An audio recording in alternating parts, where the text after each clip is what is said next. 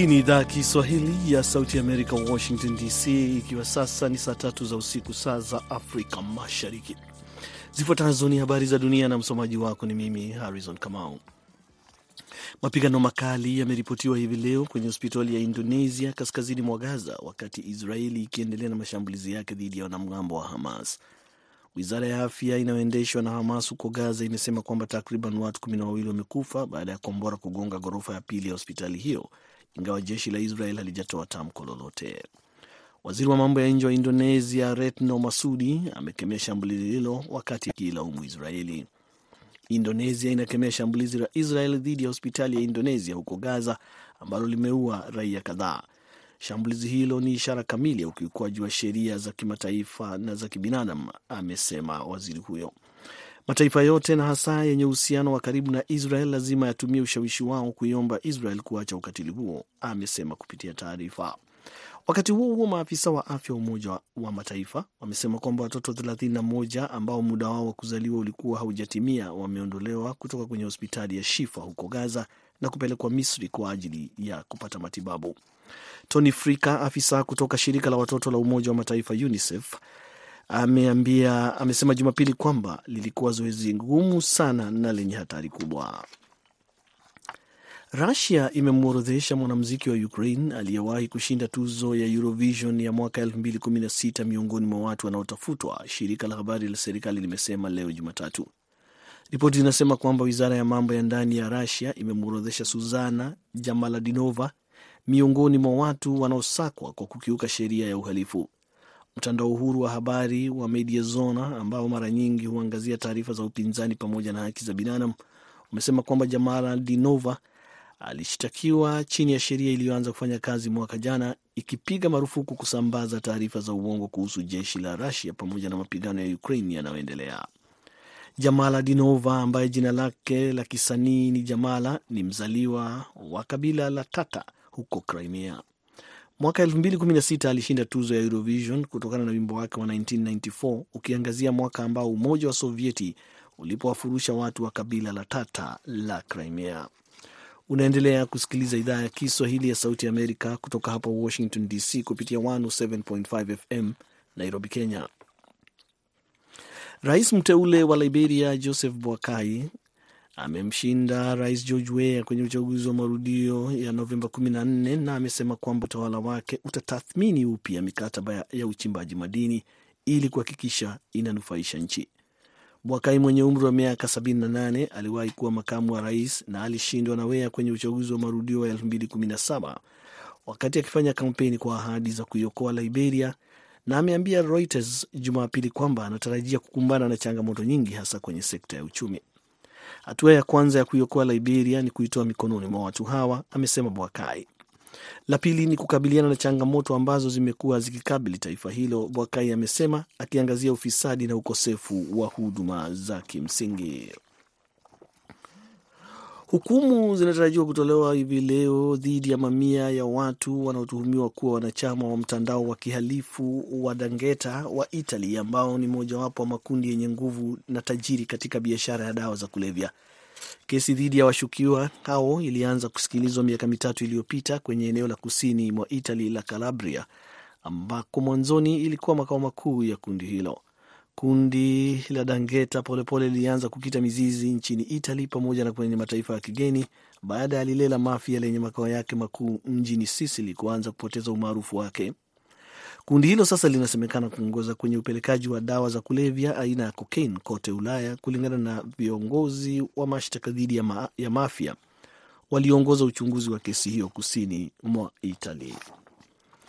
Na kampuni ya mafuta ya Eni ya Italy imesimamisha kwa muda upan, upatanishi kuhusu mzozo wa kinu cha mafuta na serikali ya Nigeria ili kuvuta muda wa kuzungumzia kuhusu kubadilishwa kwa leseni yake kutoka utafutaji hadi uchimbaji. Hizo zilikuwa habari za dunia kutoka Washington DC. Jina langu Harrison Kamau. Basi nampisha mwenzangu Patrick Ndwimana, tayari kabisa kukuletea kwa undani.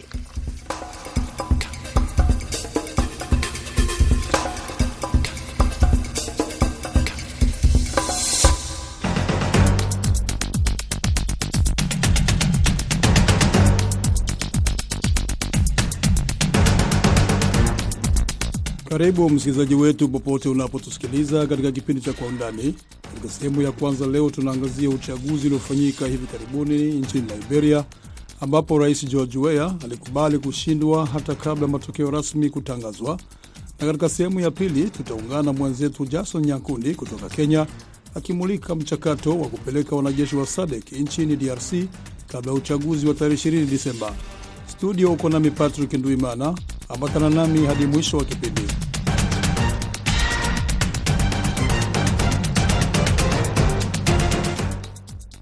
Rais wa Liberia George Weah siku ya Ijumaa alikubali kuwa alishindwa na mpinzani wake Joseph Bwakai baada ya uchaguzi wenye ushindani mkali.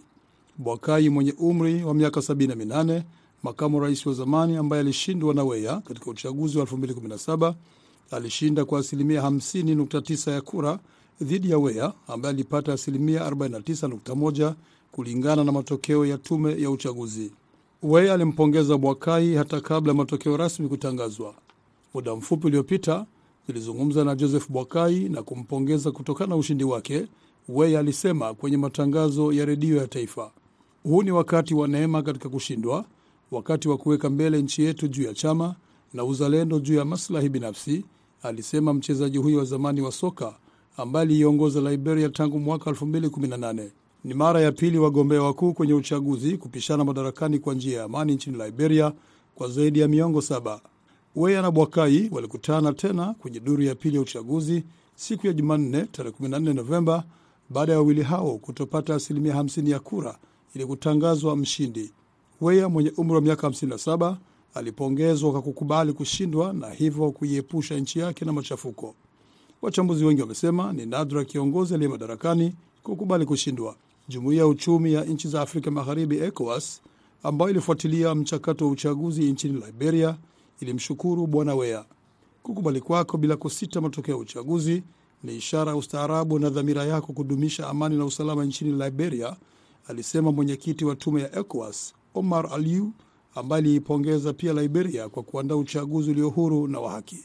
Nimezungumza na Gwandumi Mwakatobe, mchambuzi wa siasa nchini Tanzania, na nimeanza kwa kumuuliza alivyopokea hatua ya George Weah kukubali kushindwa.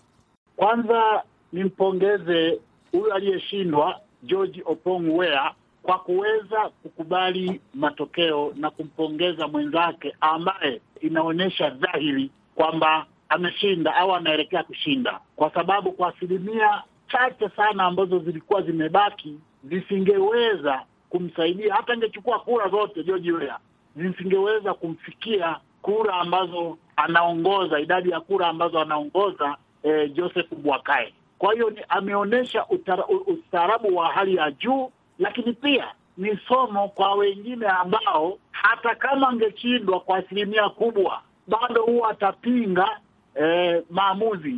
Kuna watu ambao wanaamini kwamba yeye tu peke yake ndo anapaswa kushinda, lakini mtu ambaye ni mshindani kama ambavyo George Weah alikuwa anafanya alipokuwa anacheza mpira, kuna matokeo ya ya kushinda na kushindwa, ikionyesha kwamba umeshindwa ukubali matokeo, lakini pia ni heshima, na anasema ni uponyaji kwa nchi ambayo ina historia mbaya ya umwagaji damu, lakini pia na uhasama mkubwa tokea ambavyo yalifanyika mapinduzi ya mara kwa mara. Kwa kweli ilitia doa. Kwa vile George ni mchezaji wa zamani wa kulipo wa soka, je, hii inaweza kuwa imechangia zaidi? Sababu uh, wana, zinapocheza timu mbili, kuna yule ambaye ameshinda na yule ameshindwa, alafu mara nyingi tunaona kwenye kwenye uwanja wa mpira baada ya mechi huwa wale walioshindwa na wale walioshinda wanapongezana tu. Inaweza kuwa imechangia hiyo kusema na yeye akubali kwamba ameshindwa kwenye uh, uchaguzi. Mimi nafikiri hapana, ni, ni, ni ustaarabu wake, kwa sababu masuala ya kisiasa kwa kweli yanavyotuendesha hapa Afrika, haijalishi kwamba mtu ni mzoefu kwenye huo mchezo au la. Kuna wengi tu hata ambao waliwahi kuwa wana, wana michezo na wakaingia kwenye siasa, bado hawakuchukua falsafa ya michezo ili kuweza kukubaliana na matokeo, kwa sababu nafasi ya kisiasa kwa kweli ina ina utukufu wa kipekee, na wengi wanagombea kulingana na utukufu wanaopata na umaarufu wanaopata. Kwa niseme tu kwamba ni haijachangia sana mpira, lakini umechangia ustaarabu wake.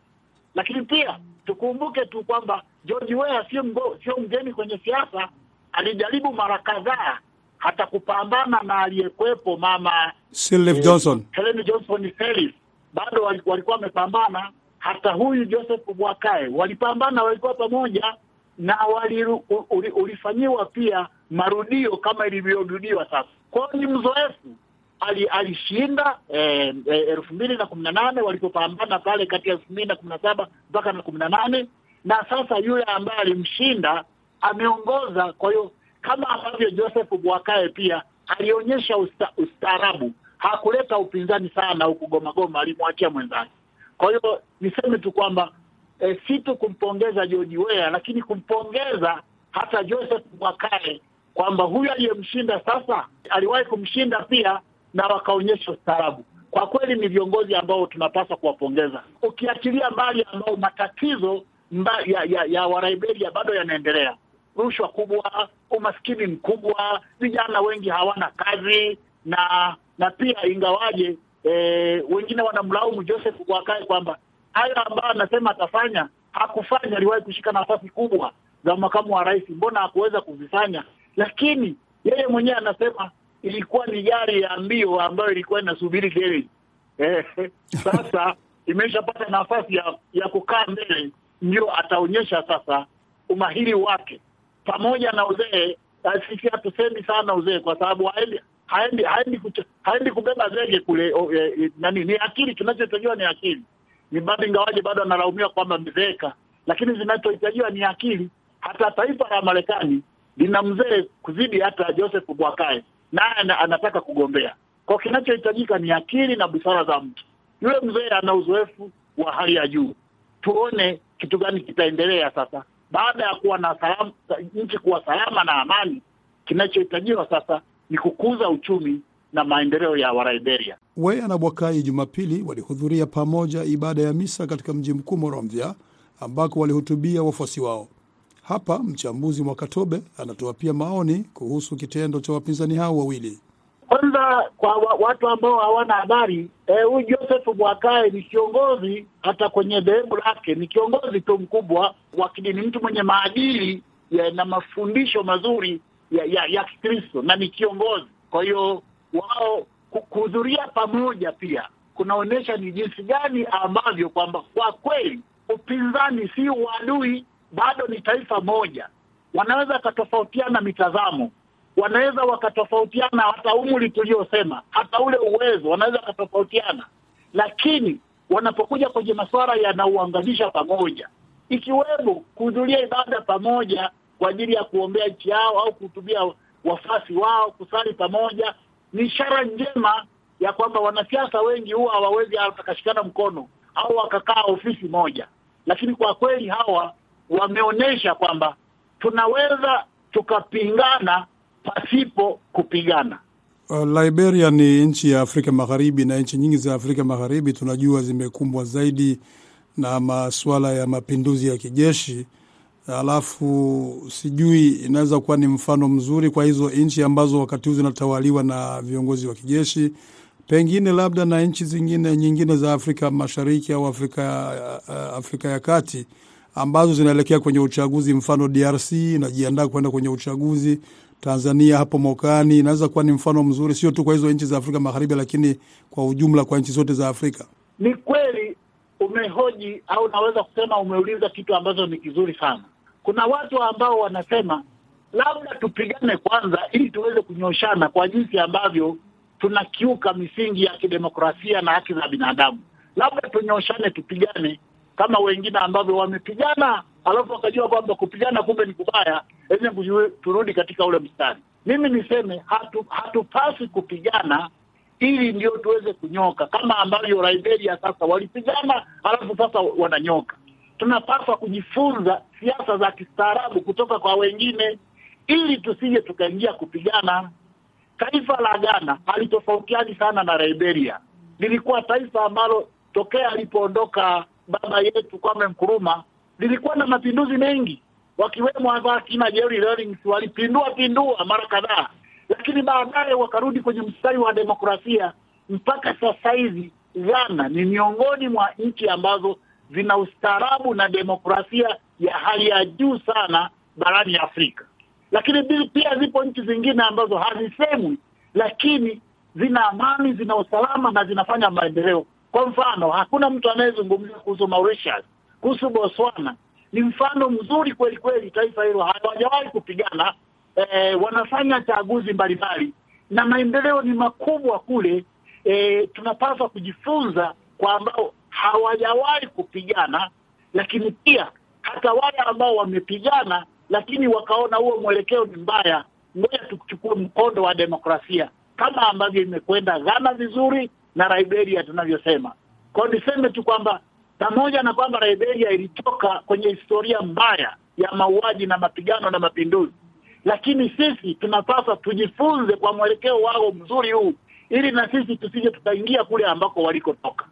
Ni Gwandumi Mwakatobe akizungumza na Sauti ya Amerika kutoka Dar es Salaam. Punde tunaingia kwenye sehemu ya pili ya Kwa Undani.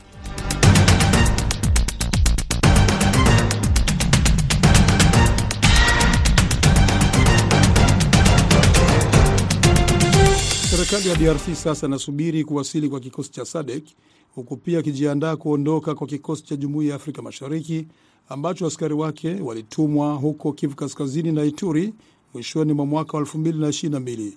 Kwa mujibu wa maamuzi ya DRC, kikosi cha kanda ya Afrika Mashariki na ujumbe wa Umoja Mataifa ambao umekuwepo nchini humo tangu mwaka 1999 MONUSCO wanatakiwa kuanza kujiondoa mwezi ujao. DRC imekuwa kikishtumu kikosi cha Jumuiya ya Afrika Mashariki kwa kutoshambulia makundi yenye silaha mashariki mwa nchi, lakini kikosi hicho kimesema mara kadhaa kwamba jukumu lake ni kulinda amani na ulinzi wa raia, huku pia kikiunga mkono mchakato wa kisiasa wa mazungumzo. Mwenzetu Jason Nyakundi kutoka Kenya anaangazia sababu ya DRC kukihitaji sana kikosi cha SADC na iwapo kikosi hicho kitafanikiwa mahala kile cha Afrika Mashariki kimeshindwa. Jamhuri ya Kidemokrasia ya Kongo imetia saini makubaliano yanayohusu kikosi cha Jumuiya ya Maendeleo ya Kusini mwa Afrika SADC ambacho kitatumwa mashariki mwa nchi hiyo. Rais wa DRC Felix Tshisekedi aliongoza sherehe rasmi kuhusu mpango huo mjini Kinshasa siku ya Ijumaa wiki iliyopita. Kutumwa kwa kikosi hicho kuliamuliwa katika mkutano wa kilele uliofanyika Windhoek, Namibia, Mei 7 mwaka huu wa 2023. Bunge la Kenya mwaka jana liliidhinisha kutumwa kwa karibu wanajeshi elfu moja kwa misheni ya kulinda amani nchini DRC kwa muda wa miezi sita. Hata hivyo, wanajeshi hao wamekaa zaidi ya kipindi cha awali kilichokubaliwa. Kulingana na naibu waziri wa mambo ya nje nchini DRC Christophe Lutundula, ni kuwa serikali imejitolea kukipatia kikosi cha SADC huduma za kidiplomasia zinazohitajika kwa aina hii ya uingiliaji kati. Alisema kikosi cha kikanda cha SADC kitatumwa kusaidia jeshi la Kongo katika kupigana na kuangamiza kundi la M23 na makundi mengine yenye silaha ambayo yanaendelea kuvuruga amani na usalama mashariki mwa DRC. Richard Tuta ni mtaalamu wa masuala ya usalama, na kwanza nimemuuliza ni ipi anafikiri sababu ya kufeli kwa kikosi cha Jumuiya ya Afrika Mashariki nchini DRC. Uh, sababu ya kuweza kufeli kwa jeshi la Afrika Mashariki kule DRC sio sababu za kijeshi, ni sababu za kisiasa, na ndio sababu sasa utakuta kwamba wameamua sasa kwa kuwalete eh, wanajeshi wa SADC kwa sababu kwamba utakuta labda nchi za wanachama wa SADC hawahusiki moja kwa moja na siasa zinazoendelea katika nchi ya DRC kwa, kwa hivi sasa. Kwa hivyo ningependa kwamba kutibia hilo maanani kwamba sio sababu za kijeshi, ni sababu za kisiasa, kwa sababu nchi wanachama wa Afrika Mashariki utakuta kwamba kwa njia moja ama nyingine wana sababu zingine ambazo wanajaribu kuzizingatia zaidi katika DRC. Na pia tunasema kwamba mbuzi hana haki kwa mahakama ya fisi, kwa sababu njia moja ama nyingine Uganda ina sababu zake za kuwa kule uh, DRC. Rwanda ina sababu zake za kuwa kule DRC. Sasa utakuta kwamba na hizi nchi zote eh, ni wanachama na utakuta wakati mwingine inafika kwamba uh, nchi husika ndio pia mwenyekiti wa Jumuiya ya Afrika Mashariki. Kwa hivyo sioni sioni kwamba DRC ingepata haki kwa mahakama ya Fisi. Lazima ukaanzia kwa historia ya M23, walitoka wapi, ni akina nani? Eh, utakuta kwamba wengi wao wana asilia ya, ya kabila fulani ama ya jamii fulani kule kule Rwanda, na kupitia kwamba wako na asilia wa jamii fulani kule Rwanda, huenda ikawa kwamba pia wako na ushawishi kule Rwanda. Kwa hivyo kuweko kwamba wako na asilia ya Rwanda, labda pia ndio inafanya pia wakapata uungwaji mkono na Rwanda. Kwa hivyo haya ni mambo ambayo labda yanachangia kwamba eh, kuwa kwamba serikali ya Rwanda hizo tuhuma ambazo tunasikia kwamba inaunga mkono unakuta kwamba uh, Uganda inaashiria kwamba iko kule kupambana na kikundi cha kigaidi ambacho kinahatarisha usalama uh, usalama uh, wa raia eh, wa Uganda, na kwamba hiki kikundi cha kigaidi siku fulani imeweza kupanga na kutekeleza mashambulizi eh, kule Uganda. Haya ndio sababu ambazo zinaonekana, lakini kuna sababu zingine ambazo hazionekani. Eh, sababu za kisiasa, sababu za kiubabe, siasa za Afrika Mashariki, ubabe wa kushindana Afrika Mashariki. Haya ndio sababu ambayo hakuna yeyote ambayo anayoyataja. Kwa hivyo ndio unakuta kwamba wanajeshi walioko kule sio wanajeshi wa kwenda kupigana, bado utakuta kwamba ni wanajeshi ambao labda wameenda kule kutalii tu. Pia katika mkutano wa hivi karibuni wa baraza la mawaziri uliofanyika mjini Kinshasa mnamo Novemba kumi, Rais Tshisekedi alisema jumuiya ya kusini mwa Afrika ilikuwa imeazimia kutuma wanajeshi watakaoshirikiana na jeshi la Kongo kusaidia DRC kuangamiza maadui wa nchi. Serikali ya Kongo sasa inasubiri kuwasili kwa kikosi cha SADC na wakati huo huo inajiandaa kujiondoa kutoka kwa kikosi cha Jumuiya ya Afrika Mashariki ambacho askari wake walitumwa Kivu Kaskazini na Ituri mwishoni mwa mwaka 2022 ili kupambana na makundi yenye silaha haswa M23. Kwa mujibu wa maamuzi ya hivi punde ya DRC, kikosi cha kanda na ujumbe wa Umoja wa Mataifa ambao umekuwepo nchini humo tangu mwaka 1999 wanatakiwa kuanza kujiondoa mwezi ujao. Uamuzi wa mwisho unatarajiwa kuchukuliwa katika ngazi ya ukanda wote wa Afrika Mashariki katika mkutano wa 23 wa kawaida utakaofanyika Arusha, Tanzania, tarehe 24 mwezi huu. Siku ya Ijumaa, Rais Tshisekedi alifanya mkutano wa mashauriano kwa njia ya video na wenzake rais wa Uganda Yoweri Museveni na William Ruto wa Kenya. Na Bende wa Moto ni mchambuzi wa siasa nchini Uganda. Bwana Tshisekedi, rais wa Kongo, alikuwa na hamu ya haraka sana kwa, kwa sababu alikuwa anatazamia uchaguzi ambao uko umekaribia sana, nafikiri kwa mwezi mmoja unaokuja.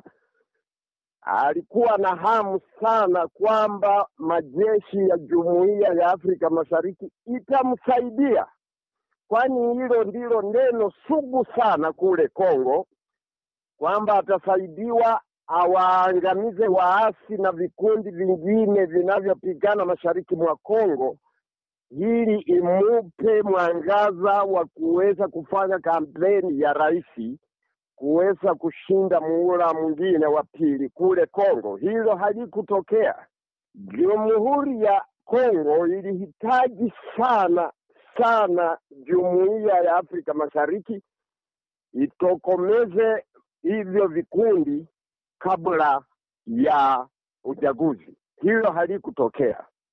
Arusha haikusaidia kuweza kusema kunalo jeshi la Umoja wa Mataifa huko Kongo, na Wakongomani wakati walikuwa wanaomba na kudai jeshi la Afrika Mashariki liende Kongo, walikuwa tayari wameanza maandamano kwamba jeshi la Umoja wa Mataifa liondoke Kongo kwa sababu miaka ishirini halijachangia amani ya mashariki mwa Kongo, na Tanzania ikakataa kuchangia vikosi vilivyoenda Kongo. Na mimi hapo ndio nilijua kasi hii ya Arusha inaweza kuwa ngumu sana kuweza kusaidia watu wa Kongo. Jambo la kusikitisha ni kwamba tulienda Kongo kama watu waliochangia majeshi kwenda huko. Jefu alikuwa anajitayarisha kufanya kazi yake kule Goma, na jemedari Muhozi Kainerugaba mwana wa jemedari Yoweri Museveni Uganda, akasema kwenye Twitter yake kwamba M23 ni ndugu zetu, hatuwezi kuwapiga. Na kwa aibu kubwa, Uganda tayari pia ilikuwa imetoa kikosi kwenda Kongo. Kwa hivyo hilo lilikuwa kama kusema uh, bwana Mhoza anamaanisha jeshi letu limeingia Kongo ndiyo, lakini jeshi letu limeenda kufanya utalii kama wenzao wa Umoja wa Mataifa. Nitasema hivi, Kongo na Rais Tshisekedi nafikiri wamekata kauli nzuri sana kuweza kutegemea labda wenzao wa huko Afrika ya Kusini SADC kuweza kuwasaidia kuponda, na nitarudia, kuponda vikundi vya ugaidi, vikundi vya uasi, vikundi vya uwizi, uporaji wa mali ya Kongo, ili Kongo iweze kupata amani. Mnamo Aprili mwaka huu, kamanda wa kikosi cha Jumuiya ya Afrika Mashariki Meja Jenerali Jeff Nyaga alijiuzulu kwa kile alichokitaja kwamba ni sababu za kiusalama na njama ya kuhujumu ujumbe huo. Katika barua ya kujiuzulu, Nyaga alisema kwamba kulikuwa na jaribio la kutishia usalama wake katika makazi yake ya awali mwezi Januari. Kamanda mpya wa kikosi aliteuliwa na Rais Ruto. Huku uchaguzi kukaribia Disemba mwaka huu, Tshisekedi lazima awashawishi wapiga kura wake katika maeneo ya mashariki mwa nchi ambao aliwaahidi miaka minne iliyopita kumaliza tishio la waasi wenye silaha. Hapo awali alikuwa ameweka matumaini kwa kikosi cha Afrika Mashariki, lakini wanajeshi hao wameshikilia jukumu lao la kuzuia, jambo ambalo limemkasirisha. Unajua, wanajeshi hufuata amri. Unakuta kwamba kila kila jeshi lililoko kule kule DRC kwa hivi sasa lina wana, wakubwa wao wa kijeshi ambao wengi wao ni marais, na hao wa marais wamechaguliwa kisiasa. Sasa utakuta kwamba labda katika kutoa amri kule wanatoa amri ambayo labda haita haitawaadhiri kwa njia moja ama nyingine, kisiasa za kimataifa, kisiasa za Afrika Mashariki, kisiasa ya, ya, ya bara la Afrika na kisiasa pia ya nchi zao wenyewe.